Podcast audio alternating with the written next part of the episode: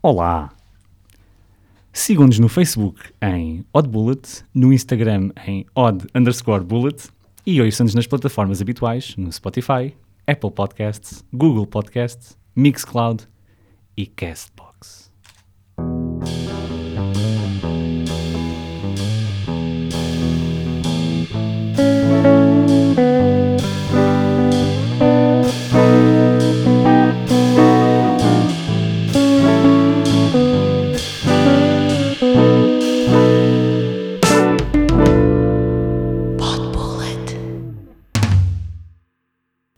Sejam bem-vindos a mais um episódio do Powder Bullet. E hoje, como o prometido é devido, nós somos pessoas de palavra, certo? Não. Depende. Mais ou menos. Mas... posso ir. Pronto, já revelámos. Já estragaram ainda. Conforme foi o prometido há uns bons episódios atrás, vamos hoje fazer o teatro e experiências teatrais. Desculpa, isto não era um segmento do Mais Futebol e íamos falar da pré-época dos... Vamos falar sobre o Tiago Almada, sim. Tiago Almada, ok. Já está datado, o episódio acabou de ser datado neste momento. Vamos falar sobre teatro e experiências com os nossos grandes convidados, nesta parte 2, Carolina e Miguel. Sejam bem-vindos. Bom dia. Existe muita alegria. Bom dia. O nível de entusiasmo. A alegria no estúdio está lá em cima.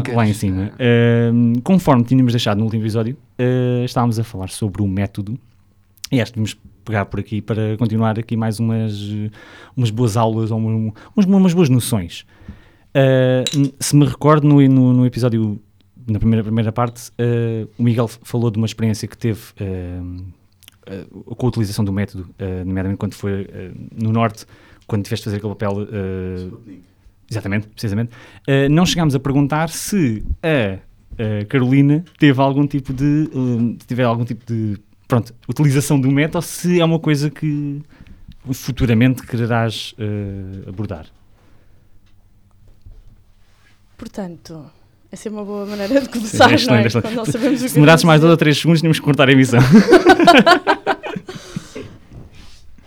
Assim, dessa forma tão, tão intensiva e tão verdadeira, efetivamente, nunca utilizei. Ou seja, nunca tive essa experiência de estar vários dias só dedicados a uma personagem e às suas atividades e a conhecer um bocadinho melhor e a perceber as suas várias vertentes. Agora, considero que em alguns momentos utilizei em frações, para perceber determinadas emoções ou determinadas situações, mas mais esporadicamente. Não tive ainda... Não pegaste num projeto e disseste que ias trabalhá-lo com esta metodologia do princípio ao fim, nesta lógica. Estás, portanto, a sugerir que és uma atriz vastamente superior àquilo que é o Miguel... E que não precisas de utilizar esse tipo de método. Passa a expressão, sim. É isso. Sim, quer dizer, eu acho que já... Sim, mais ou menos isso. Já toda a gente percebeu que eu sou uma atriz claramente superior ao Miguel. Por vários motivos. Mas olha, eu acho que o Miguel é uma excelente atriz também. Bom, acho que já fizeste algum papel de mulher? Que nós podemos ver. Fizeste, sim senhor, que eu vi. Fiz, não. Do casamento, então? Faço, sim. Fiz sim. No Como Salvar um Casamento, faço da ex, do João. E assim, pronto, puxando para uma parte fora, mais fora daquilo, portanto, não sendo homofóbico, não sou, não é? Fiz já 2 gays, 2 homossexuais. Uma delas no Iolo, uma curta-metragem académica da Lusófona, e que tinha uma cena de cama um pouco ousada. Okay. E aí posso pegar no método. Posso pegar no método. Como assim? Não era bem aí que tinha que pegar, não é? Sim, queria pegar no método. Porque... Descambou completamente. A Carolina está a ter muita revelação. É verdade. Não... Isto foi antes de nos conhecermos. Sabe? Ah, pronto. Sim, tu por acaso entraste num filme. Exato. Entraste num filme. Pronto. Não tinha esse tipo de cenas. Pronto. E para mim foi a primeira experiência que eu tive e foi assustador, porque eu li o guião de uma forma assim... Na diagonal, porque me foi proposto o papel para gravar 2 dias depois, não tive tempo praticamente de preparação. Estive a ver alguns vídeos de alguns filmes, inclusive um que toda a gente conhece, das montanhas. Das montanhas. Um clássico.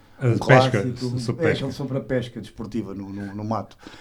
E era no Pinhal de Coina, foi gravado no Pinhal de Coina. E eu estava a tentar, e é isso. Já demos cabo aqui do alinhamento todo, mas tudo bem. Portanto, o que eu quero perguntar no fundo era se acham que o método é sobrevalorizado hoje em dia. Acho que era a pergunta séria para este segmento a seguir. Acham que... por ser tão conhecido e por ser tipo aquele lugar comum, quando se fala de representação, em termos de leigos, ou seja, nós exteriores à representação, quando se fala é sempre o método, é sempre a pessoa para conseguir a performance que deve ter, tem que estar completamente imersa na personagem, ao ponto de não se conseguir dissociar dela, pelo menos durante a rodagem. Acham que isso acaba por ser sobrevalorizado em detrimento de outras técnicas, ou é um bocado como os tempos estão hoje em dia? Enfim, quando eu não acho que seja sobrevalorizado, acho que quando se fala do método, sinto muitas vezes um certo elitismo, porque quem trabalha com o método é que é espetacular. Sim, exatamente. Pronto, e o resto vai-se safando, não se sabe muito bem como, e a coisa não é tão... não tem a mesma glória. Sim, exatamente. É a sensação que eu tenho quando se fala no método, e só por isso é que de facto acho que é uma questão um bocadinho... que é uma falsa questão, porque fala-se demasiado no assunto, se calhar é só por desconhecimento também de outras técnicas e de outras formas de trabalhar. Embora eu já na primeira ação eu considero que são todas válidas desde que funcionem para o ator e para o papel, e acho interessante até enquanto ator experimentarmos as várias técnicas, embora depois, claro, percebamos qual é que funciona melhor para nós, com qual é que nos divertimos mais. Exato. Até não é só apenas, não é só sobre o resultado, que é o mais importante, é o nosso foco, mas como é que nós vamos lá chegar da forma que também nos dá mais prazer trabalhar, porque já temos que sofrer muito, como atores, é um trabalho que exige isso, se não houver sofrimento, a não ser em determinados espetáculos muito, muito específicos, em que de facto pode ser só animação e uma energia muito positiva, mas temos uma personagem complexa, uma história que passa por vários momentos, há sofrimento, portanto vamos fazê-lo da forma que nos dê o maior prazer possível. Portanto, estás a dizer que ator pode ter prazer naquilo que faz. Não é um ser miserável. De todo. Não? Não, okay. De todo. Não, se fosse miserável a esse nível, com todas as outras questões tão difíceis à sua volta, seria impossível ser ator. Acho eu. Ok. Bom, eu discordo completamente tudo o que a Carolina disse. Porque ator é miserável. Eu acho que o ator, em parte, é miserável, porque é uma classe que não é vista como sendo uma profissão, é ator e mais qualquer coisa, porque quando me perguntam o que é que fazes ator, e mais o quê? Influencer. Pronto, é isso assim, aí já vivem disso, os youtubers, pronto, esses ganham milhões. Há modelos também, que também são atrizes. Ou então, és ator, mas eu nunca te vi na televisão. Exatamente. Sim, que é o meio para o ator. É o único que existe. E eu respondo, pois, eu só faço cinema. Tal. Depois largas o microfone. Supra-sumo do ator. Eu falar do método, eu acho que aqui há uma parte que divide os atores, que é os atores intelectuais de teatro que põem o método de parte. As outras técnicas é que contam. E o método para eles não existe. Os atores do método são atores do método e trabalham todas as outras. Não desvalorizam as outras. É aqui a grande diferença, a grande linha que existe na parte dos atores. Porque os intelectualoides, porque há muitos, não é? E que fazem espetáculos só para eles verem, esses não trabalham o método. E esta é a grande diferença. Porque o método é muito válido, é muito trabalhado por muitos atores, e é evidente, eles não são exclusivamente atores do método. Certo. Trabalham o método como ponto forte, e principalmente em cinema, é aí que se vê a trabalhar o método mais, não é? Porque há mais tempo de preparação, o ator pode passar por diversas fases, coisas que não há tempo no teatro, por exemplo, e aliás, muitas vezes no teatro é para estar em cena pouco tempo, estão 3 meses a ensaiar para depois estar um fim de semana ou 2 em cena, e pronto, não precisamos trabalhar o método, né? Porque o método é uma coisa que não só dá muito trabalho, sim, como é muito difícil porque, como a Carolina disse muito bem, expõe o ator tem que trabalhar muito a parte emocional, a parte física, e isso é uma coisa que leva muito tempo a fazer, e só com o cinema é que é possível. Portanto, aí eu discordo completamente, porque eu já trabalhei alguma vez o método, misturada com outras técnicas, não é sempre, e tem resultados, bons resultados. Okay. Eu acho que se chega àquilo que se pretende. Eu queria só pegar em, e também para aligerar um bocadinho a coisa, pegar em 2 exemplos de exagero que houve com o método em filmes. Em 2 exemplos, um deles é o Nuno Lopes, no Odisseia, em que o Nuno Lopes, não sei se viram... Não sei se conhecem. Não sei se viram a série em si, mas o Nuno Lopes é o ator de método em que ele faz de macaco, ele faz de... como é que é?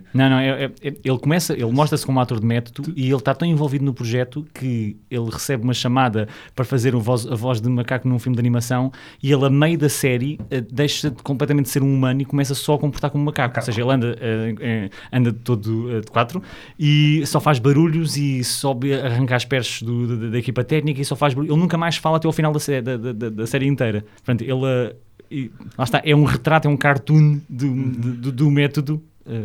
E o outro exemplo, um bocadinho aquilo que a Carolina estava a dizer, é o Robert Downey Jr. no Tropic Thunder, em que ele é um ator super conceituado, que já ganhou N prémios, e que ele, para fazer um papel, ele vai fazer uma cirurgia em que muda de cor e começa a utilizar um jargão completamente diferente.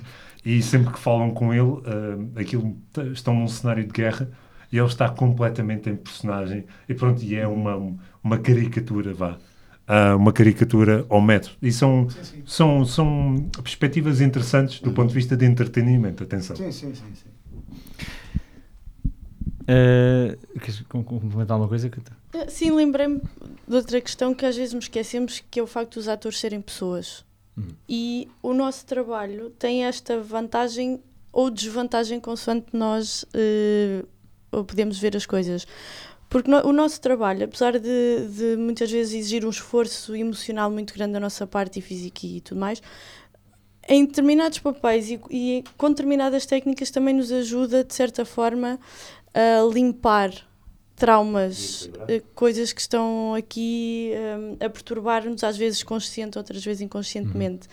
E eu acredito também que o método, ou por vezes outras técnicas, sejam interessantes nesse sentido. Certo. Do ator propriamente dito. Portanto, vai para lá da personagem ou do trabalho que é feito.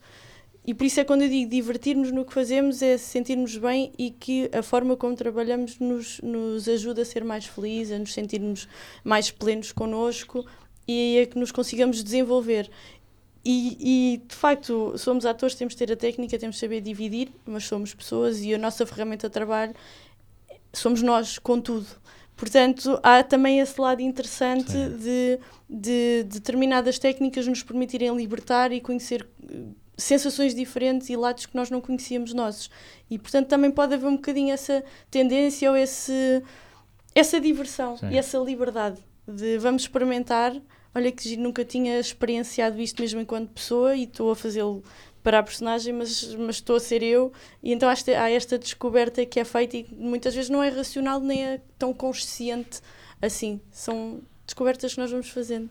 Achas que ao mesmo tempo que sendo uma coisa positiva também não pode ser uma coisa extremamente negativa, no fundo, no sentido em que quando tu estás a escavar, entre aspas, e estás a entrar, não existe o risco de ficares preso ou ires parar um sítio que tu não estavas à espera, isso também te causar efeitos negativos? Sim, eu acredito que sim. Por isso é que há muitos atores que, em determinados momentos da sua vida, precisam de fazer terapia, por exemplo.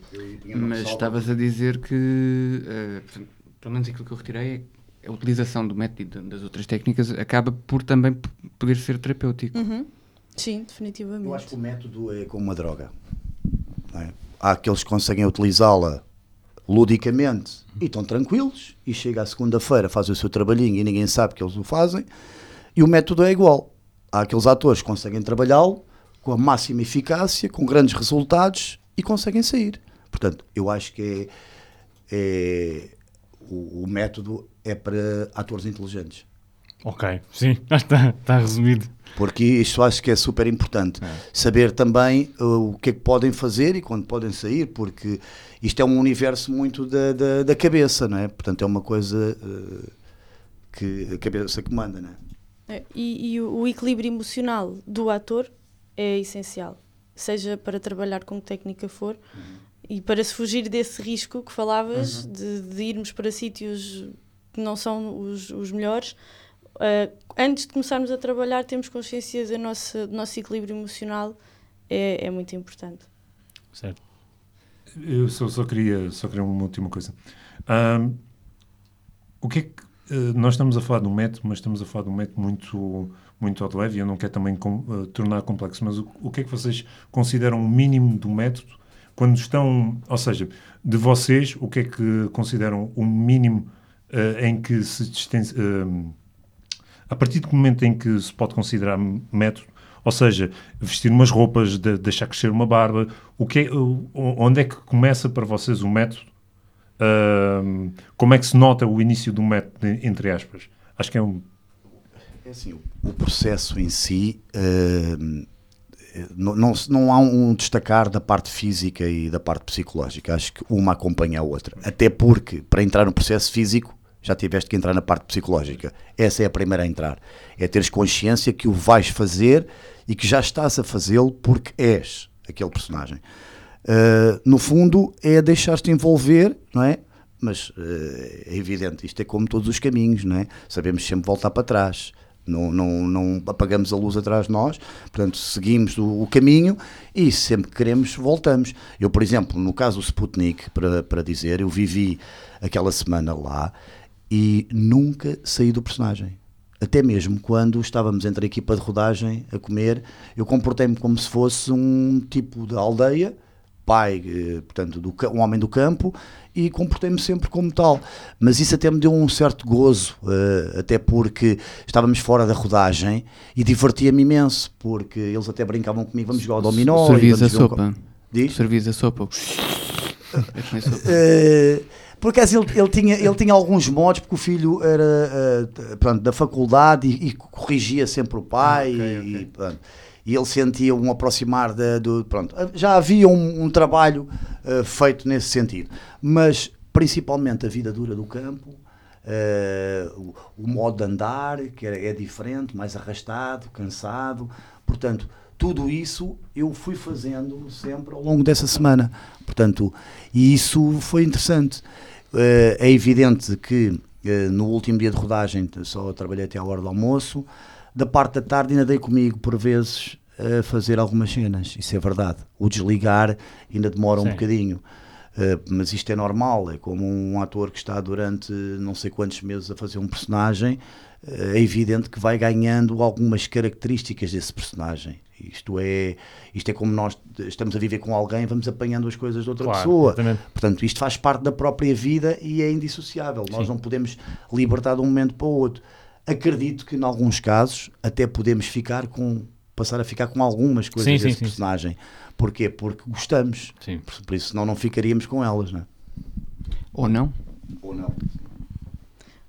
E, entretanto, a questão do tempo é essencial, porque se nós pudermos estar, que é um luxo hoje em dia em Portugal, pelo menos, e em muitos sítios do mundo, é um luxo podermos estar 100% dedicados a um projeto, àquela personagem, e em que podemos utilizar este método.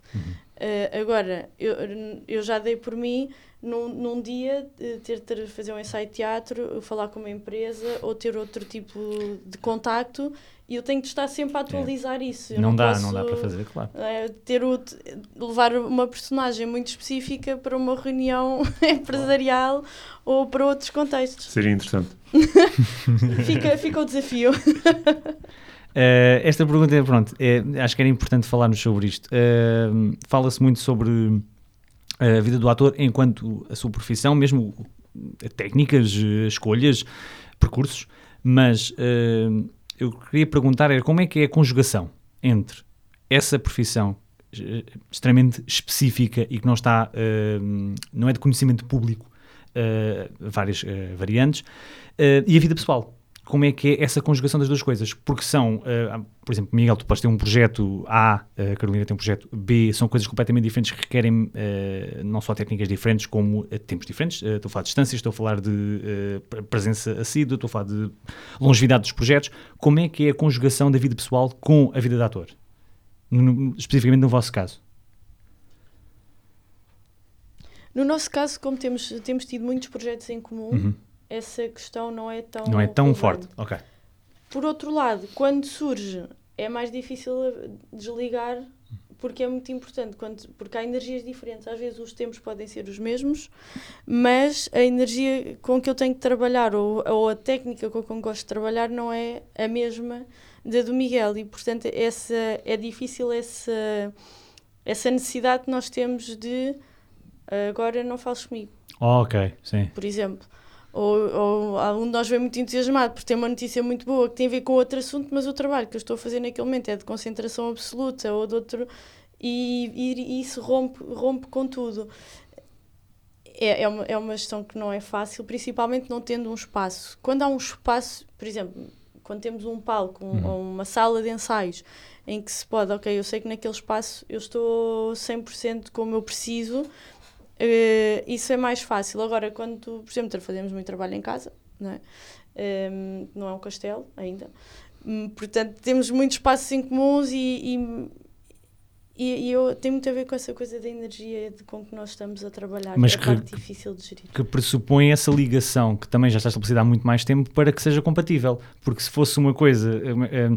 Lá está, uma técnica diferente aplicada a qualquer um de vocês. Vocês têm uma A e o Miguel tem a B, e é o mesmo projeto, mas estão a fazer de maneira diferente.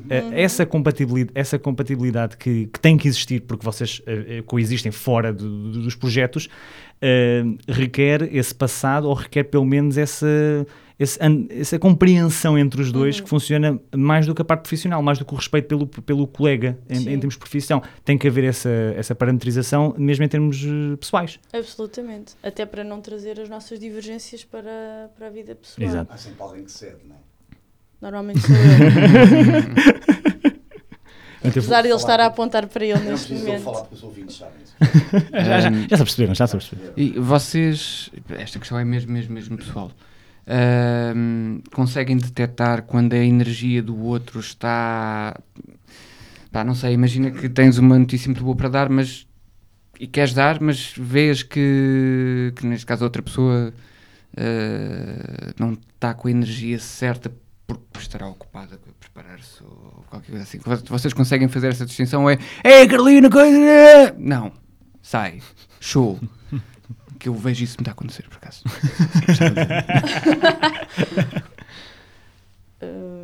Mas a pergunta é séria. A pergunta é séria.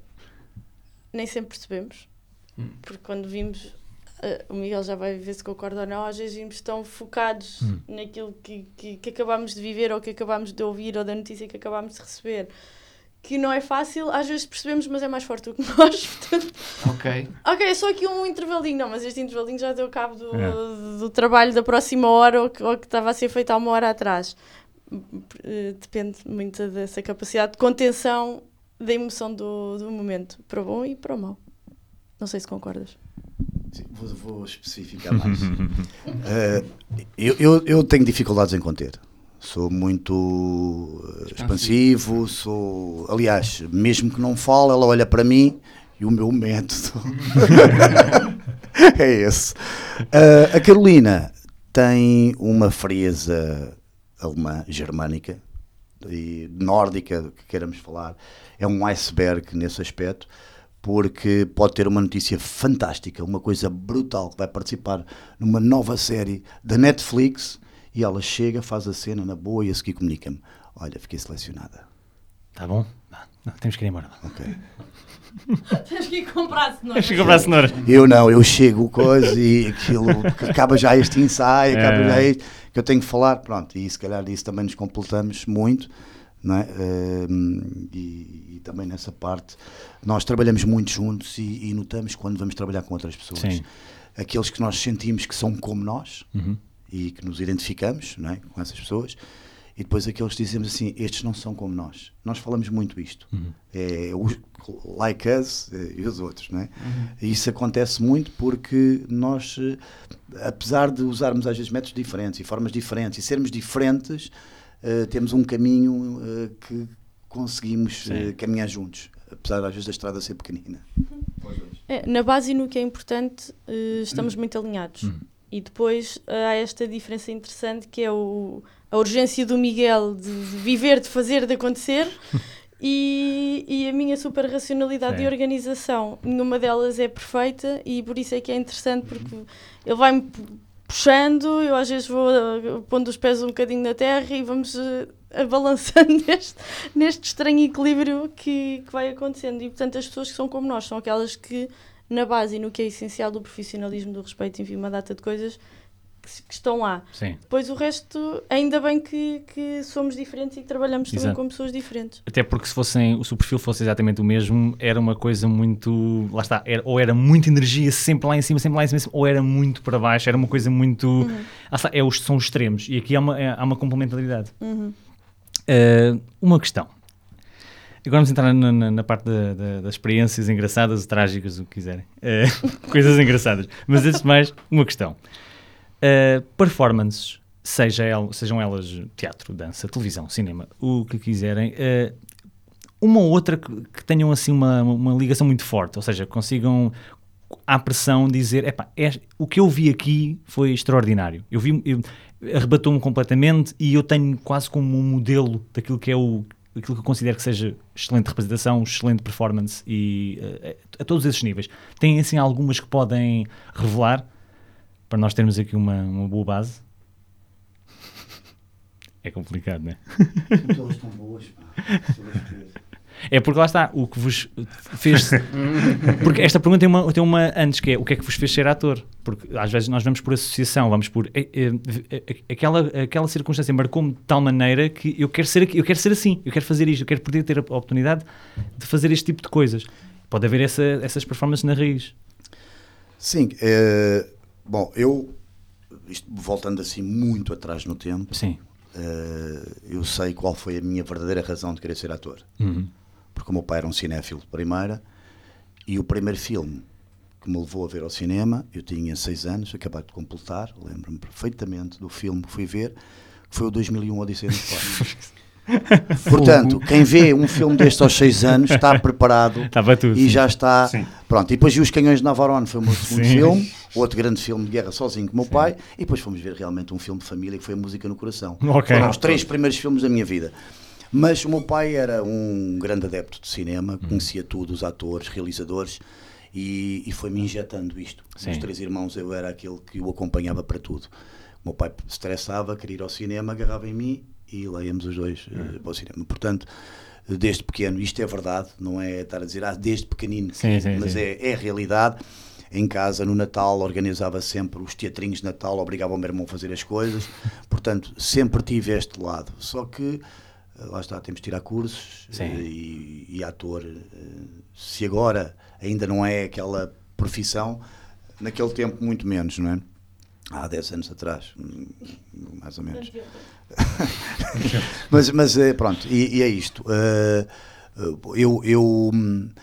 Eu dá-me imenso gozo. Sim. Dá-me imenso gozo. Eu gosto de fazer tudo. Aliás, desde que tenha tempo, isto é curioso, eu trabalho muito com as universidades, com o cinema académico, porque... Fizeste o IOLO, não é? Sim, fiz muitas, aliás, muitos iolos. Não, eu nunca me vou esquecer disto. Eu posso dizer que, por exemplo, a universidade na Lusófona, sou considerado quase um ator talismã na Lusófona. Portanto, quase todos os alunos do terceiro ano, todos os anos me chamam para fazer, aconselho todos eles, né, dos professores que lá estão, principalmente o mestre Antero, o João Antero e o Tony Costa também. estão-me sempre a recomendar. Eu por vezes até nem consigo, mas sempre que tenho tempo livre eu faço, porque para mim é ótimo, porque me divirto, é uma aprendizagem também. Sim. Estou sempre a aprender, estou com pessoas que vão para o mercado de trabalho e já me trouxe trabalho, portanto é sempre um investimento, e fico com um material que é uma coisa muito difícil hoje, ter material de cinema, não é? Sim, sim. Porque o material de teatro não dá para nada, e o da televisão também quer dizer, não é pelo conteúdo, que isso já falámos várias vezes, mas é porque as imagens não são como as imagens do cinema, não é? Exato. E depois destacarmos-nos dos outros atores é difícil, e pronto, deixa de ser um showreel nosso, portanto é muito importante, e adoro, divirto-me imenso a trabalhar. Não, eu acho que mesmo aquele trabalho mais chato eu nunca o fiz por... arranjo sempre, entra sempre aquele clique. Sim. Da diversão, e já estou lá, e pronto, e aquilo faz-se bem. Não sei, Carolina, tu... Eu perdi-me, estava aqui num momento. Estavas no mundo das fadas. Sim. Estávamos a falar das melhores performances, e por consequência de o que é que te fez... se isso também te fez... foi um dos motivos para tornares uma atriz. Ora, o primeiro filme que a minha mãe me levou a ver no cinema foi A Branca de Neve e os Sete Anões. Excelente performance da Branca de Neve. Portanto... Foi uma grande... O remake vai ser com a Scarlett Johansson. Coração, sim. Que é Os Anões. Já existe um remake. Ah, pois é, com a Kristen... Não, isso não é um... isso não conta. Isso não conta. Então não foi nenhuma performance especial que me humana. Não tem a ver com isso. Tem a ver com a minha curiosidade sobre o ser humano, sim, acima de tudo. E eu lembro de ser, só pensei sobre isto há muito pouco tempo, de ser miúda, e a arte em geral tocava-me muito. Eu achava isso muito estranho, e de certa forma eu até afastava-me, porque criava-me emoções muito fortes e que não me davam jeito naquele momento, porque eu tinha que estudar ou tinha outras coisas para fazer, e não me dava jeito nenhum estar ali a deixar-me influenciar, seja por música, todo o tipo de artes. E depois mais tarde é que eu percebi, mas isto é que é fixe, a vida assim é muito mais interessante do que livros, e eu era muito dedicada ao desporto e adorava, obviamente, mas o rigor com que é preciso trabalhar o desporto, que não pode ser afetado pelo lado emocional, e a escola eram coisas que me afastavam absolutamente da arte, porque de facto eu sentia que tinha uma influência muito grande, e eu não queria, não me dava jeito, não me era útil para aquela fase da minha vida, e era quase perturbador, uma chatice. E depois, mais tarde, é que eu comecei a perceber que de facto, não, mas se calhar a vida... É muito mais interessante assim. Bonito. Foi muito bonito. Foi ali mais ou menos nessa altura. Foi esse fatídico momento. Pronto. Para entrar aqui na parte das experiências, eu queria que todos pensassem assim pudessem partilhar connosco uma coisa legal, né? Dentro dos parâmetros legais. Eu tenho uma legal. Tens uma legal, pronto. Eu estava com medo em relação a ti, sinceramente. Temos chaves. Nós, obviamente, eu, o Iria, o André e a Marta, nós não somos atores. O André fez trabalho de ator também, mas nós os três não somos atores. É preciso também que, se calhar, contextualizamos que, além do Pod Bullet, nós temos uma associação que é a Odd Bullet, e a Odd Bullet, além de fazer somos super originais. Sim. E a Odd Bullet, além de fazer o Pod Bullet, também tem a vertente de cinema. Nós fazemos curtas-metragens, já fizemos uma série para a internet, mas no geral fazemos curtas-metragens. Nós podemos falar sobre algum tipo de experiência que podemos ter dentro dessa lógica. Mas eu até achava mais interessante. Não é muito mau ou não é muito boa? Não interessa. Até achava mais interessante, e tendo em conta que nós conhecemos o Miguel e por arrasto a Carolina. Nós conhecemos a Carolina pelo Miguel, mas conhecemos o Miguel através do Voisec, né? Nós fomos ver um ensaio enquanto estávamos em processo de recrutamento de atores para a nossa carteira. E, portanto, eu gostava de vos perguntar... Qual é que é a diferença? Não é qual é que é a diferença, é quais as diferenças entre trabalhares com malta amadora e merdosa como nós, ou com profissionais merdosos também? É só dizer, nós somos merdosos, mas é uma associação a sério, só que é uma associação merdosa. Sim. Nós é que somos merdosos. É uma associação merdosa, sim. cuidado com o tipo de respostas, porque pronto, a sala está trancada neste momento. Sim. Exato, é melhor pensar um bocadinho. Pensa assim, bem, pronto. Nós somos da margem sul. Margem sul. Exato, ok. Pensa com carinho porque nunca trabalharam comigo. Pronto. Sim. Ora, aí está uma vantagem. Está. Quer dizer, uma vantagem porque agora tenho uma perspectiva de eventualmente a coisa vir a melhorar. Há uma luz, há uma luz. Ainda, devo dizer. Há várias luzes. Que bonito. Devo dizer que não trabalharam ainda, porque vai haver coisas. Pronto. Ok, ficamos a aguardar. Olha, eu acho que quando... A parte profissional tem uma grande desvantagem, que é a importância do dinheiro e do tempo. Uhum. Que é uma pressão enorme, claro. E que afeta toda a gente. E essa nuvenzinha está sempre lá em cima. Enfim, e de qualquer forma temos que fazer um excelente trabalho, mas a descontração e estou sempre a valer de energia, mas é isso, a energia com que nós podemos trabalhar. Quando não temos essa pressão de termos de ter o trabalho terminado naquele dia, àquela hora, para aquelas pessoas, com aquele budget, nananana, é muito bom. E, portanto, da minha experiência a trabalhar com vocês, foi, e não é porque a porta está trancada, ou porque vocês estão aqui, ou porque estão a olhar para mim... Mas está mesmo trancada, Carolina, pensa bem nisso. Não é por nada disso. Olha que eu estou a cortar as unhas. Portanto, vê lá o que é que diz. Não, foi de facto uma experiência incrível. E até porque eu não os conhecia. Sim. O que às vezes para mim, eu gosto muito de trabalhar com pessoas que não conheço. Não tenho absolutamente ideia nenhuma, nem boa, nem má, nem mais ou menos, nem pressão, porque não conheço. E isso para mim é uma experiência muito interessante. Gosto de estar sempre a trabalhar com pessoas novas. E à vontade com que nós trabalhámos, até porque o vosso desafio não foi de todo fácil para mim, pela questão da exposição física, e portanto, à partida era claramente um projeto em que eu diria, não os conheço de lado nenhum, não sei qual vai ser o resultado, não conheço a vossa estética, portanto não estou interessada em correr riscos. No entanto, vai-se lá saber porquê. Disse que sim bom, ainda não vi o resultado. depois podemos voltar a falar sobre isso. Devo dizer que o filme que nós estamos a falar é o nosso último projeto, que chama-se Luzes, daí a exaltação. É um filme que neste momento está em edição para... Os sim. O filme está em edição neste momento para lançarmos para os festivais assim, o mais rapidamente possível. Mas é o nosso último projeto terminado. Nosso último álbum. Nosso último álbum, sim, de originais. Sim. Mas foi, do que eu posso dizer, foi de facto uma experiência fantástica, portanto despachem lá isso para fazermos outro. Está bem. Obrigada.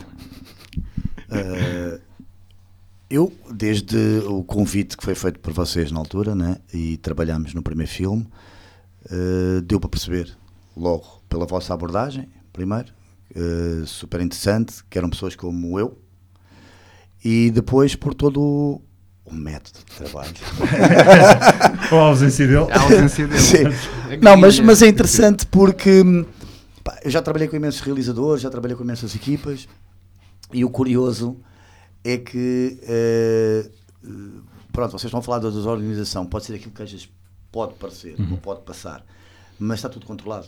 Ou seja, as coisas, há sempre a confiança de que as coisas vão correr bem. Sim. Isso nós enganamos bem. Não, mas isso é fundamental. Isso é fundamental. Exatamente, sim. Porquê? Porque a equipa conhece toda muito bem, dá-se toda muito bem. E eu estou a dizer isto porque já tive imensos sets e sei como é que em determinadas situações as pessoas reagem, como vocês não reagem. Sim. Portanto, vocês reagem de uma forma, às vezes até a brincar, às vezes, pronto, e até parece que estão a ser inconscientes, não é? Sim. Na forma como estão a trabalhar, ou estão a fazer, mas isso... ênfase. Sim, mas isso depois acaba por resultar, porque é como a Carolina diz, e vou buscar isso, é as energias. Sim. Se a energia é positiva, logo as coisas saem. Eu gostei imenso de trabalhar e continuo a trabalhar convosco, e dá-me imenso gozo. Aliás, eu acho que foram e são das equipas que eu mais gosto de trabalhar, e criamos uma amizade, e que és tu, pronto. Não precisavas de calar logo, era só aqui. Não, é só porque também queria lembrar que a confiança que vocês passam aos atores e a liberdade que vocês nos dão para trabalhar faz toda a diferença. Sim. Porque não é mais... o trabalho de todos é igualmente importante. relevante para um bom resultado. Agora, efetivamente, quando nós estamos a trabalhar e somos técnicos, o nosso foco é racional e nós experimentamos coisas e claro que a nossa emoção está lá porque o projeto nos diz muito ou porque queremos ir buscar determinados momentos, mas o ator de facto trabalha com as suas emoções e quando nós estamos totalmente vulneráveis, porque é o que nós fazemos, não é? Quando estamos despidos e a vestir a personagem, nós estamos totalmente à mercê da personagem e da história.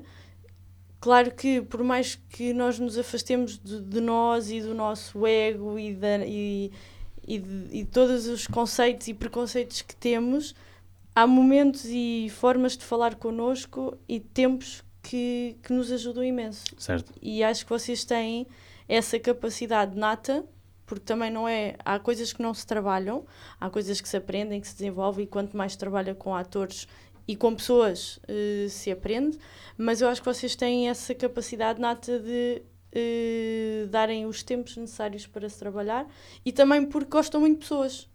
E, sim. Certo? E de conversar e de perceber e de descobrir isso. Esforçamos bem. Muito bem. Vocês são ótimos atores, em última análise que começa agora a perceber. Nós devíamos sair todos por aí. Acho que podes destrancar a porta já. Já podes destrancar. Tá. Mas não é fazer minha culpa, mas a forma como nós fazemos os filmes é quase como juntar um grupo de amigos e vamos divertir-nos. Vamos fazer... Só que é uma diversão em esteroides, porque é uma diversão sempre com...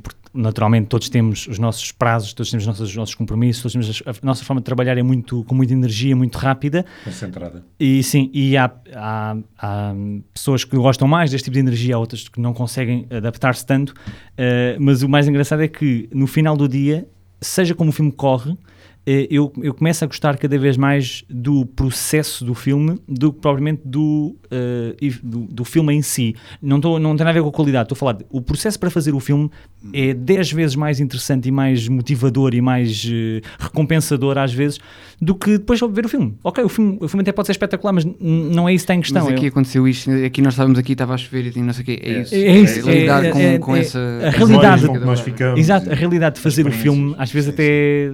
ganha a perspectiva de visionar um filme. Eu acho que, pelo menos para nós, tem sido esse aspecto recompensador.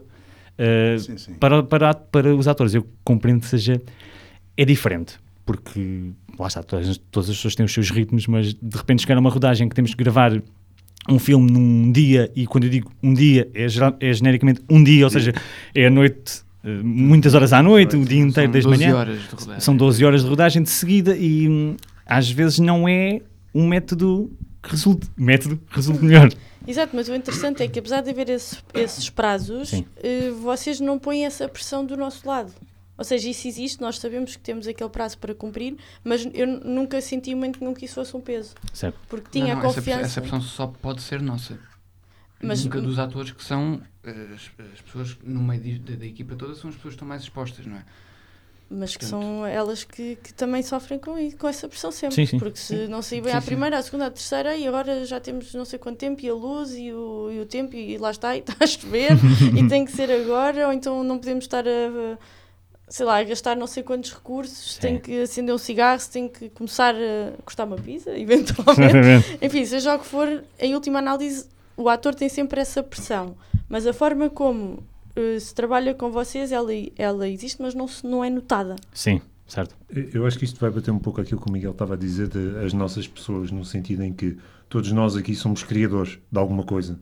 E tem a ver com o respeito do processo criativo. E, no fundo, também saber separar e também nós sabemos quais são os constrangimentos de um processo criativo. Logo, também tentar dar a todos condições, da mesma maneira que nós gostamos de ter... a nossa liberdade, também sabemos respeitar vocês, atores, também, nós sabendo como é que funciona o processo, nós também sabermos dar e isolar um pouco isso para que todas as partes funcionem bem e seja uma coisa orgânica, diria. Desculpem. Sim, eu as várias vezes que trabalhei convosco, estive sempre muito descontraído, muito à vontade e as coisas vão acontecendo. Até é interessante porque não vocês por vezes não fazendo uma direção de atores, é verdade, de uma forma direta, sim, ela acontece. Ela acontece. E isso é muito interessante. Sem se estarem a fazê-lo, acontece. Sim. Portanto, essa direção. E isso é muito interessante, porque não interfere com o processo criativo, uhum, e dá sempre liberdade para que aconteçam coisas novas e que, por vezes, traz resultados bons para o trabalho. Não há aquela pressão, sim, de... eu trago as coisas muito fechadas na minha cabeça e é assim, e isso acaba por deixar o ator refém, uhum, da direção, e convosco é isso que eu sinto. Acho que esta liberdade resulta.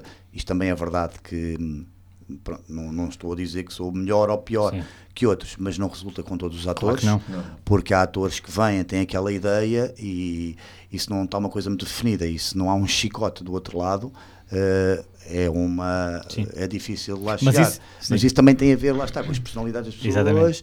E não tem a ver com ser bom ou mau ator, mas tem a ver com a personalidade das próprias pessoas, não é? Que é o que falávamos há bocado, pessoas como nós. E tem a ver com, foi um bocado por consequência porque devido à forma como nós fazemos os filmes, os meios que temos e a, sim, forma como nós produzimos a coisa, o guião de um filme para nós é algo que está sempre em evolução, uhum. O guião não é fixo e fechado desde que acaba de ser escrito até ao final da rodagem o filme está editado. O, uhum, guião está sempre a mudar, não estruturalmente, mas está sempre em constante, uhum, mutação, porque as circunstâncias alteram-se. Nós queremos o filme, não é? Mas às vezes o que nós temos desenhado ali ou é demasiado ambicioso, ou por simplesmente por um golpe de azar não dá para fazer exatamente assim, uhum, e tem que se ter aquela capacidade, boa ou má, é irrelevante, isso depois é subjetivo, de alterar as regras, ou de estar sempre um passo atrás para dar dois passos à frente. E isso às vezes não é... E eu compreendo, eu percebo perfeitamente que não seja a melhor forma de trabalhar para um ator, porque lá está, o guião é a vossa arma. É o que vocês pegam no guião e daqui vocês vão transformar. Não quer dizer que sigam o guião, o que eu estou a dizer é que vão transformar a partir de um guião. Por o nosso guião estar sempre, vamos dizer, inacabado, às vezes é quase um golpe que estamos a fazer ao ator. É tipo, está aqui, mas olha, se calhar pode haver qualquer coisa, pode haver mais qualquer coisa, podemos ir por aqui e não por ali. Estão a perceber? Sim, porque a ideia está bem definida. A história que vocês querem, okay, contar, vocês sabem exatamente qual é. Agora, as palavras que se utilizam é que... portanto, para nós, desde que esteja clara a mensagem, a estética e a história que se quer contar, uhum, a partir daí o guião, de facto, não é... A não ser que estejas a trabalhar um guião muito específico, de facto, em que a pessoa dá importância a este tipo de trabalho, uhum, não é? Em que o autor... dá, de facto, é aquela palavra que quer utilizar porque faz sentido, certo, pela palavra, pelas sílabas que tem, pelos sons, seja pelo que for, e então aí é um tipo de trabalho diferente no vosso estilo e permite um trabalho interessante ao ator, que é este: eu conheço a história, conheço o fio condutor e agora vamos trabalhar todos, uhum, para que no final faça sentido e que seja uma coisa maior do que qualquer um de nós individualmente, exato, imaginou. Sim, exatamente. Que é difícil acontecer. O Diogo estava a falar de golpes de azar, mas nós também já tivemos golpes de sorte em que, tendo as coisas definidas... É a nova novela da SIC, não é? Oh, Deus do céu. Sim, fomos nós que escrevemos. É uma série, assim, não é uma novela. Em que muitas vezes a própria energia das coisas, e chegamos ao momento, e há coisas que se transformam, que estão planeadas, mas que se transformam, no fundo, na interação entre nós e os atores, em que nós, de repente, espera aí, há aqui qualquer coisa, e de repente, por um golpe de sorte, descobrimos uma coisa maravilhosa durante. Sim. Já aconteceu, algumas das nossas melhores ideias surgem por acaso. Surgem numa rodagem. Isso sim, lá está. Porque nós não estamos presos, e isso é bom e mau, né? Nós não estamos presos a qualquer tipo de amarras nem constrangimentos. Nós estamos... Em última análise, o objetivo é todos ficarem satisfeitos com o que é feito, mas o processo é mutável. Mas isso resulta daquilo que a Carolina estava a dizer, em que nós temos uma ideia muito, sim, sólida de onde queremos chegar. Sim, exato. E da estrutura básica. E depois, pronto, vamos adaptando. Tinhas uma experiência gira para partilhar sobre representação? Tenho... É legal, continuo a referir, é legal. É sim, eu depois lembrei-me de uma ilegal, mas eu vou pôr uma legal. Eu, como já foi referido, eu não sou ator, nunca quis ser ator de uma forma profissional. Fiz teatro amador durante 8 anos e já tive algumas experiências com câmaras, mas eu gosto de teatro. E é uma forma de expressão muito interessante para mim e muito libertadora. E eu tive uma experiência que era a estreia de uma peça e, como é óbvio, na estreia de uma peça especialmente amador, tu estás super, super nervoso. E a peça eram 3 pessoas em palco, quase sempre. A peça eram 3 pessoas. Portanto, vivíamos e morríamos pela energia e as performances daquelas 3 pessoas. E não sei se foi a questão de estar ali com aquela pica toda e com aqueles nervos todos. Eu, na estreia da peça, estava aí pelas minhas deixas e, de repente, saio de palco. Vou à minha vida, vou à casa de banho, saio da casa de banho, olho para cima e tenho um colega meu, em pânico, a chamar-me: tens que ir para palco. Eu: não, mas a cena já acabou. Não, saíste uma página antes. Eu tipo, não. Isso é absolutamente mágico. Imagina, está uma pessoa em palco sozinha, a outra pessoa saiu de cena, e nós estamos a ter uma conversa em que ele está... Não. Isso é super dinâmico, estavas a conversar da casa de banho para o palco. Em que tu acabavas de sair da casa de banho. Eu tinha acabado de... Tiveste tempo para lavar as mãos? Tive. Ele cumpriu todas as... Eu disse que isto era legal e... Sim. Dentro da... E eu estava... Não. Mas não lavar as mãos não é ilegal, é só badalhoco. E ele estava tipo... Não, e nós a ter uma conversa... Não, mas eu aqui no texto... Ele estava tipo não. Eu, ok, depois voltei para a cena, fiz o restante da cena... Uhum. E saí depois a página a seguir, mas o pobre do coitado do rapaz que ficou em palco a comprar-nos tempo. E a coisa boa é que ninguém percebeu. Toda a gente pensava que estava tudo. E esta é a magia. É a magia, sim. É a magia, muitas vezes. Toda a gente pensava que fazia parte daquela dinâmica, porque aquilo era uma banda de rock, havia conflitos e não sei o quê. Então toda a gente pensou que aquilo fazia parte da peça. Não, eu tinha ido à casa de banho e pensava que já tinha feito a minha parte do texto. E às vezes esses momentos são aqueles que depois ficam na memória das pessoas, porque são tão reais. Exato. Há tanta verdade ali que o público percebe isso, acreditando que faz parte do espetáculo. São muitas vezes desses momentos depois que... E aquele momento foi incrível! Yeah. Totalmente não planeado. Exato. Eu também não vou falar em nomes dos outros atores, são bastante conhecidos, e eu tive uma cena muito interessante que, na minha estreia, porque fui fazer a substituição de outro ator no elenco, tinha o texto seguro, mas, como é evidente, era a minha estreia numa peça que já estava a rodar há 3 meses. Fui substituir outro ator que foi para uma novela. E o que é que acontece? Eu, numa das cenas que estou a fazer, o ator que está comigo, esse ator consagrado, esqueceu-se completamente. Teve uma branca descomunal. Ficou a olhar para mim com um ar muito sério, com um ar de pavor, e eu disse as minhas falas e disse a dele. Ou seja, dizia... Não me diga que vai dizer que eu vou ter que sair por aquela porta, porque eu não vou sair por aquela porta. E se vai dizer que não sei...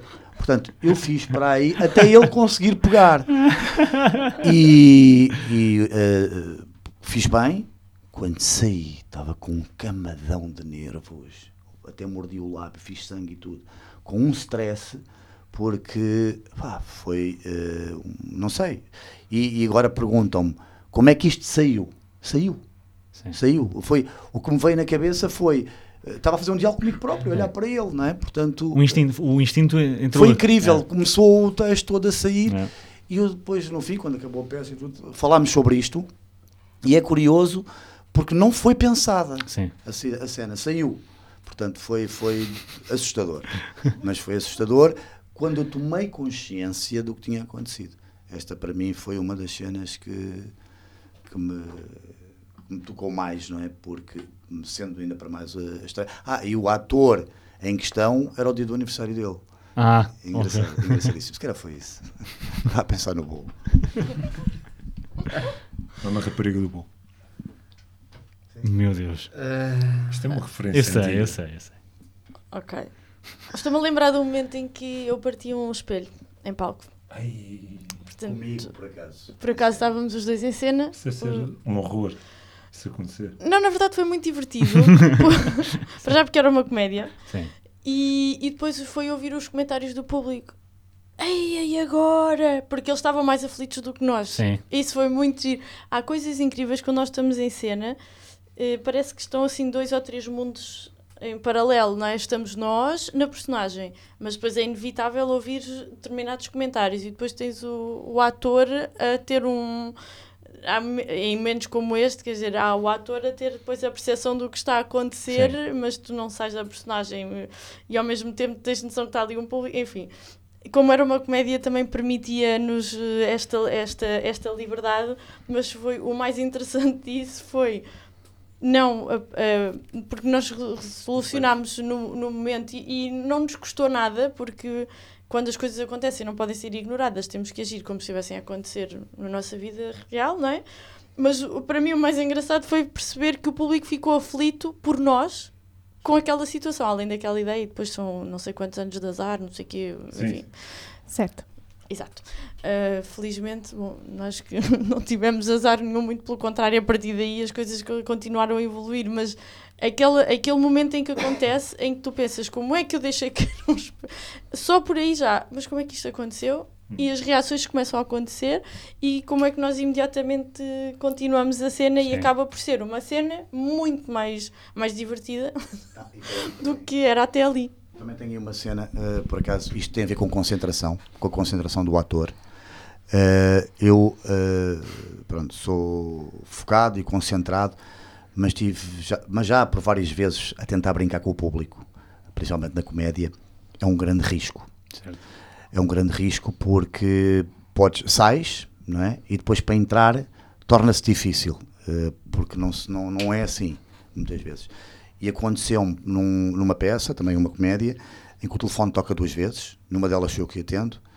O que acontece? Quando o telefone toca a primeira vez, alguém do público diz, é a sogra. E eu, que não era eu a atender o telefone, vou eu atender porque estava com a cena da sogra. Porque há uma cena da sogra no segundo telefonema. Oh. Eu faço o segundo telefonema todo, que só faz sentido havendo o primeiro. Ou seja, baralhei a cena toda. Os meus colegas ficaram em pânico a olhar para mim, porque eu dei ouvidos a uma pessoa do público e não estava focado na minha cena. Por momentos saí e perdi-me completamente. Já não me recordo como é que aquilo se resolveu. Resolveu-se, até foi uma atriz que agarrou na cena e que me tirou o telefone da mão. Dá cá isso! Dá cá isso! Estás a dizer disparates. Pronto, e eu... Foi rápida a reagir e isto tornou-se interessante, mas lá está, a não concentração no ator em determinadas situações também pode levar a isto e eu já senti na pele. Sim, enquanto esta reação com o público pode melhorar a cena e para nós divertirmos muito, e o público também gosta muito de sentir que nós estamos ali naquele momento para ele. Sim. Que não é, estamos ali no palco e não nos interessa o que é que está a acontecer do lado de lá, estamos a fazer a nossa cena. Não, há esta troca de energia, por isso é que o teatro é tão bom, mas depois há este risco. Voltando ao espelho, a cena acabou por ficar hilariante e muito mais interessante. Mas é que não me deixaste concluir, como é costume. E acabou por ser muito mais interessante do que era a cena. Eu depois a partir daí perguntei ao produtor se podíamos começar a partir de sempre.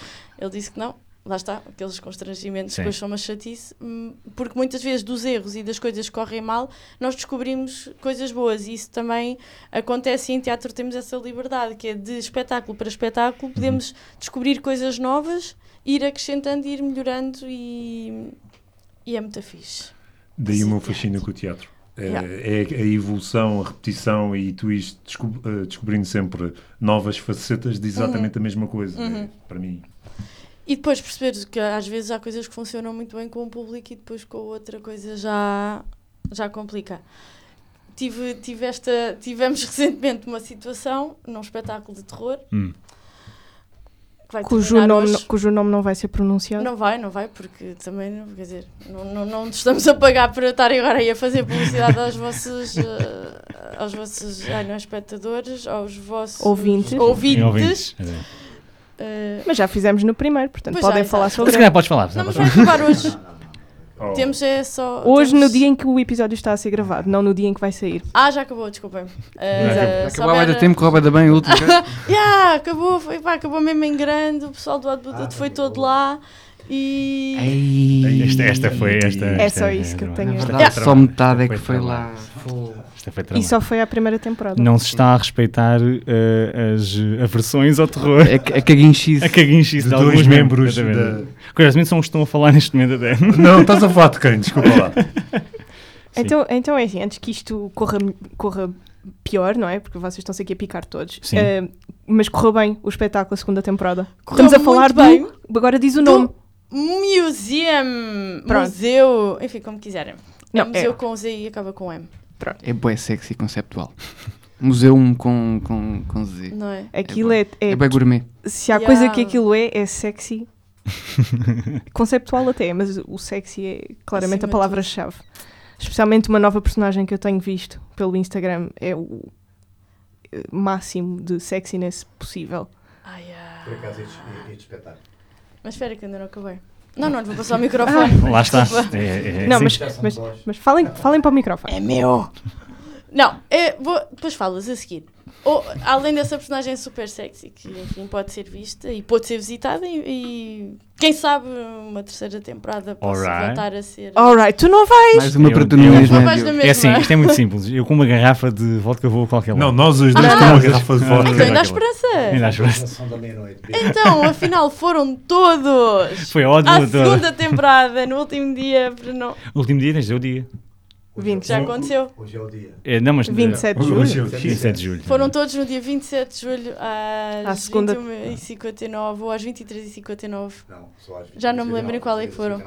Pois já foi. Qual é que está escutada? A 23h59. Está escutada porque nós fomos. Pessoal corajoso. Pessoal corajoso. Ui, sim senhor. Como é que tem sido a receptividade na segunda temporada? Muito boa. Muito boa. Felizmente o pessoal gosta de pagar para ser assustado. Somos mais assustados nesta segunda temporada? Eu diria que sim. Okay. A história tem mais envolvência. Enfim, nós trabalhamos sempre, nós acreditamos nisso, que trabalhamos sempre para melhorar, não é? E como temos a experiência da primeira, por exemplo, esta super sexy lady é uma novidade da segunda temporada. Ora, vamos falar de bonecas. Então, recentemente, por voltarmos ao assunto que foi aqui lançado inicialmente, recentemente, enfim, na segunda temporada do Museu havia uma boneca. E houve vários momentos, nós fizemos além das visitas... Na primeira. Mas na segunda também. Claro. Também uma bonequinha. Lembras-te? Já estou a ficar um bocado mal disposto. Não sabes tudo, nem sabe metade. E ainda só estamos a falar de bonecas. Bom, fora tudo o resto que se passou na primeira temporada. Ok. E que tu viste na segunda. E que eu vi na segunda, exatamente. Está dito. Ok, boa, estou a gostar. Está dito de ti. Sim. Ainda não tinha havido este momento. Bom, conclusão. Nós, além das visitas, fizemos jantares imersivos e já nas últimas semanas do Museu de Jantar Imersivo, há uma boneca que, a certa altura, aparece em cena no jantar. E, portanto, a atriz que estava a fazer... É comestível. Essa... Desculpa. A atriz... Acho que já está respondido. Pronto. Vamos avançar. Isto vai ser cortado. Não vai, não. Isso foi o que vocês me prometeram na primeira conversa e eu estava com muita fé que houve momentos que houvessem momentos cortados e não houve. Não, porque isto é orgânico. Tem que ser orgânico. É a palavra que o André mais gosta de utilizar no Pod Bullet. Nunca mais me apanhou aqui. É verdade. E de concluir. Também gosto de concluir. Nunca mais me apanhou aqui. Acho que fazes muito bem. Não fazes, não. Entretanto, a boneca passa em cena, as pessoas estão a jantar e, portanto, a atriz vai super compenetrada a fazer o seu papel, claro, como sempre, e ouve-se alguém a dizer: "Olha, é Maria Leal!" Ouch! Portanto, quando estás num espetáculo de terror em que queres promover o medo nas pessoas... E a imersão... A imersão na cena. Quer dizer, o medo está lá. Não, Maria Leal mete medo. Sim, mas é um outro tipo de medo. E sobretudo porque eu sei qual é a referência à Maria Leal. Portanto, eu tive muito medo quando vi isso. Exato. Mas quando depois vês a boneca e tens essa referência e tens um pouco de álcool à mistura. Mas, 21 pessoas. Mas isso quebrou. 19 eram mulheres. Okay. Só havia 2 homens. Pronto. Isso quebrou. E quase tudo psicólogos e terapeutas da fala e pronto. E estavam bem bebidas. Ok. Portanto, eu acho que já estavam a ver outras coisas e estavam com visões. E foi uma das mulheres que disse: olha a Maria Leal. Foi. E como é que isso foi para vocês? Isso quebrou a lógica ou foi... Vamos para a frente. Assim, para a atriz... Sim, para a atriz. Eu não quebrei nada. Eu continuei a fazer o meu papel super compenetrado com os movimentos, o andar da boneca e tudo mais, mas com aquela imagem aterradora, lá está... Da Maria Leal a tentar pestanejar... Portanto, tu também ficaste com medo. Fiquei com medo. Então funciona. Ou seja, não me volto a vestir de boneca. Se usasses o método, nunca tinhas sido da boneca, nunca a tinhas ouvido sequer. Exatamente. Carolina, não ouvias. Este é o momento em que tens que abraçar o método. Qual é a parte em que tu ouviste o público a dizer a sogra? E te enganaste no texto porque o público disse a sogra. Não estava no método. Estava completamente fora de tudo. Eu aí estava o Miguel. Tal como o André, também estava o André e foi à casa de banho. Sim. Exato. Não, mas eu estava em boneca e mantive-me em boneca. Eu nem me ri nem nada, acho nem que chorei no momento. É a frase do episódio. Eu estava em boneca e mantive-me em boneca. Carolina, tu serás sempre uma boneca. Oh! Tão que é para não te sentir que é só aqui esta conversa. Sim, bonito. Obrigada. Mas é. Não é. Agora falando de uma coisa mais séria. Eu fui ver o teu... a tua apresentação final daquele projeto do Teatro para o Desenvolvimento Pessoal. Uhum. E aqui durante o episódio vocês falaram que é importante separar o ator da pessoa e não levar a parte pessoal. E o que eu te queria perguntar é como é que foi esse projeto e como é que foi lidares e trabalhares as questões pessoais de cada uma das pessoas que estava lá contigo, que não eram atores profissionais. Uhum. E como é que foi essa experiência para ti enquanto atriz, enquanto professora ali naquele momento e como é que isso te afetou? E depois faço a mesma pergunta ao Miguel porque eu sei que o Miguel também estava lá. Eu fiz o curso. Para mim é o meu bebê. Acho que é o momento em que eu percebo que é uma das minhas missões na vida. E é aquele momento bom de... muitas experiências profissionais depois e muitas aventuras e muitos desafios e muitas borboletas na barriga, perceber que independentemente do meu caminho passará obrigatoriamente por ali, porque é onde eu me sinto bem e é onde eu sinto que a minha vida faz sentido nos outros. Aí, de facto, o objetivo desses atores, que foram atores naquele dia e naqueles momentos, era serem eles, né? Ali o objetivo do curso do Teatro para o Desenvolvimento Pessoal é efetivamente levarmos a nossa pessoa, os nossos desafios, os nossos medos, a nossa coragem, tudo para cima do palco.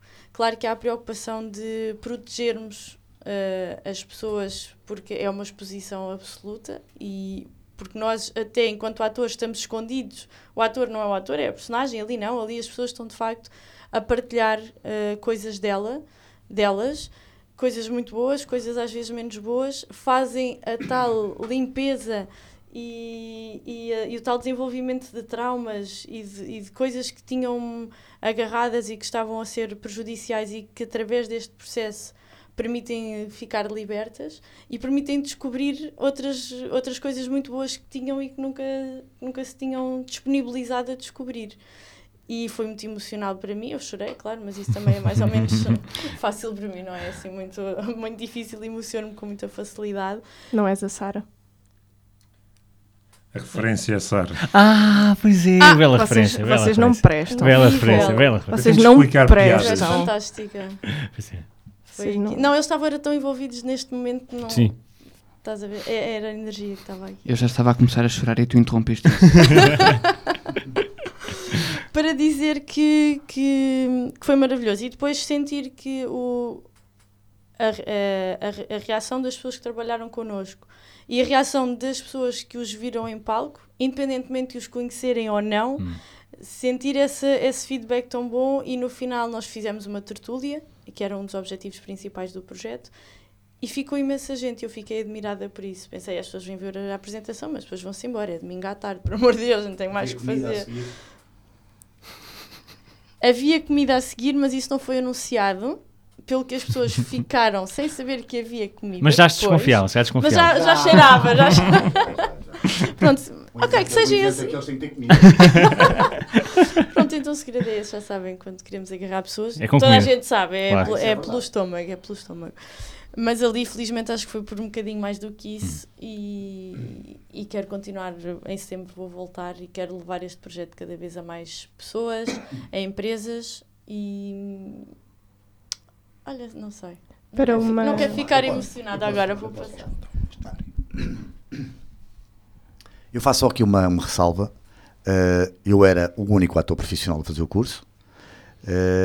A Carolina, na altura, pediu-me se eu queria estar com ela a fazer o curso, até por uma forma diferente, estar mais em termos de análise, para depois podermos falar ao ver o curso.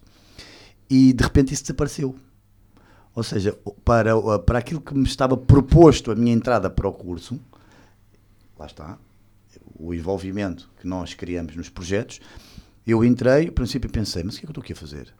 Ok, estou a ajudar a Carolina e acabei por me ajudar a mim próprio. Foi muito interessante. Tive alguma aprendizagem sobre o que aconteceu, partilhei isso na conversa aberta e eu sou uma pessoa muito ansiosa. E daí comecei a conseguir perceber que toda esta minha energia, vontade de acontecer e falar é a minha ansiedade. É aquilo que eu tenho que corrigir, de certa forma, também para não me prejudicar muitas vezes em algumas situações. Porque eu não sofro participação, tenho super à vontade, mas sou muito ansioso. E tenho que me controlar muito e o curso ajudou-me também com algumas técnicas e a pôr em prática. E acima de tudo, estava a trabalhar com pessoas que não são profissionais, que estavam para um caminho de um trabalho que é feito por profissionais, porque apesar da Carolina estar a dizer que trabalhou-se muito o eu, e não era um trabalho de ator, é trazer o eu para o palco, que é mais difícil do que trazer o ator, porque estamos escudados através do personagem, e aqui estávamos completamente expostos, e foi um trabalho fantástico, foi maravilhoso, viu-se a evolução de pessoas, com algumas até com alguns problemas gravíssimos de vida, né? com histórias de vida gravíssimas, e que superaram isso e que notou-se perfeitamente. E eu que acompanhei essa evolução ao longo dos 3 meses, foi fantástico o que essas pessoas conseguiram através da projeção de voz, através do diálogo, através da comunicação, o que conseguiram fazer. Portanto, acho que sim, acho que a Carolina tem essa capacidade inata de formar, dar aulas, acho que é uma das coisas boas que ela tem, e é curioso, porque eu, enquanto companheiro, vivo com ela, surpreende-me porque a Carolina consegue dar e transmitir para os outros, muitas vezes, aquilo que ela não consegue para ela. E isto é interessantíssimo, portanto, ela consegue colocar energia nos outros, consegue ajudar, consegue fazer e depois, talvez, aquela coisa do ator, não é? É. E de repente está ali sozinho e sente-se perdido. Isto é curioso, como é que essa consegue viver nestas duas... capacidade de projetar, no fundo. De projetar, e isso é super interessante, e motiva e dá força, e por vezes acho que, não sei, como isto é um armazém que nós temos cá dentro, não é? Dá tudo, não é? E depois fica sem nada, não é? Certo. Para poder utilizar, e eu acho que isso acontece, gasta as energias. Só uma questão, eu gostaria bastante de assistir, acho que é um conceito interessante. Isso, como é que vai ser o futuro? Tens alguma ideia que possas revelar aqui em direto? E em primeira mão. Sim, claro que sim, então vamos começar em setembro. Okay. É uma vez por semana, horário pós-laboral, para que pelo menos quem tem, a maior parte das pessoas tem um horário mais ou menos normal e que sai ao final da tarde possa frequentar. 3 horas por semana durante 3 meses, no final há uma apresentação. Quem não se sentir à vontade ou quem não tiver interesse em estar em palco, não tem de estar, porque o objetivo não é o objeto artístico que nós vamos apresentar, nós não trabalhamos para o público nem para mostrar nada, trabalhamos para nós. Agora, para complementar. Não, isto eu tenho que fazer este parênteses agora, quando a Carolina disse quem não quer, não faz a apresentação. Aconteceu, desta vez. Tivemos uma senhora que disse, eu não estou preparado, eu não consigo, eu não sinto, eu não consigo, mesmo enfim, pronto. E a Carolina arranjou uma maneira dela participar do espetáculo, a fingir que era a produtora do espetáculo. Okay. Foi muito interessante essa, foi uma ideia muito bem esgalhada. Exatamente. Não é? E que resultou em pleno, a tal ponto que fomos contactados por uma companhia amadora do Conselho, porque estavam interessadas no trabalho dela. Ok. E é curioso como aquela pessoa que não se predispunha e que não se queria expor, acabou por se expor sem dar conta e foi convidada para fazer parte de uma companhia. Tinha que falar disto. Já agora, onde é que é? Na Pontinha. Pontinha e Famões. Em Famões, mais propriamente dito, que ali ao lado. 10 minutos a pé do metro da Pontinha. Ora, nem isso. Exatamente. Mas vou-vos passar todas as informações e podem sempre consultar. Desta vez só, mas passaste a mim. Check-in. Só? Boa, okay. Não sei, estou a perguntar. Não, não sei, sabem, foi tudo ao mesmo tempo. Sim. Estávamos já com o museu, foi este projeto, estávamos a acabar outras coisas, portanto foi assim uma avalanche. Agora já estou a programar as coisas com mais antecedência e também já estou mais confiante, porque já aconteceu, também graças à força e àquela energia do Miguel, tem que acontecer, e o curso já aconteceu, já percebi que de facto que é bom, que é positivo e que vai continuar e que tem de continuar a acontecer. Diz-me uma coisa, nunca ponderaste em algum momento participar no projeto também como atriz e participar na apresentação final, ou puseste sempre a tua postura como professora, mentora e não interferir na apresentação final?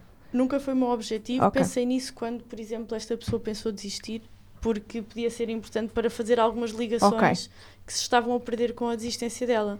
Mas ao mesmo tempo não queria fazer isso, até porque eu acho que seria de certa forma intimidatório para as pessoas, não para o Miguel obviamente, mas para as outras pessoas eu de repente estar no palco com elas, porque estabelece sempre uma relação, por mais confiança que haja e por mais à vontade que nós estejamos, é diferente, portanto não era todo o que eu queria fazer. Pus essa hipótese por esta possibilidade, por necessidade, mas não que seja todo o meu objetivo.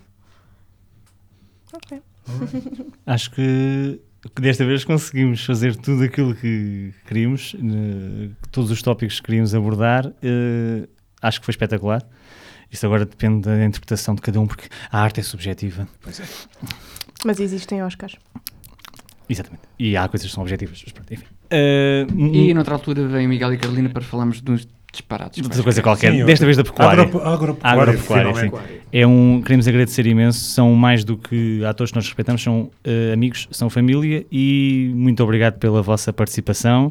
E a Carolina vai chorar. A Carolina vai chorar um bocadinho. Mas olha, antes de chorares, desculpa, Diogo, sim. Porque é para não nos esquecermos disto, porque é importante. Redes sociais. Querem deixar alguma referência para as pessoas vos seguirem, para encontrarem o vosso trabalho? Então, força. O meu trabalho, Carolina Santarino. O trabalho do Miguel Linares, ator, com o C, à moda antiga. Onde? Óbvio. No Instagram, no Facebook. E a nossa produtora, Check-in Management. Check-in Management. Porque lá pomos todas as informações dos projetos que vamos tendo. Quem quiser ficar na nossa mailing list, também nos pode enviar o e-mail e assim está sempre ao par das novidades. Instagram e Facebook também para check-in, certo? Certíssimo. Muito obrigada. Agradecer aos nossos convidados e aos integrantes desta pouca vergonha que é o Pod Bullet. Obrigado e até para a semana. Não agradeças, Diogo. Até um dia. Até já.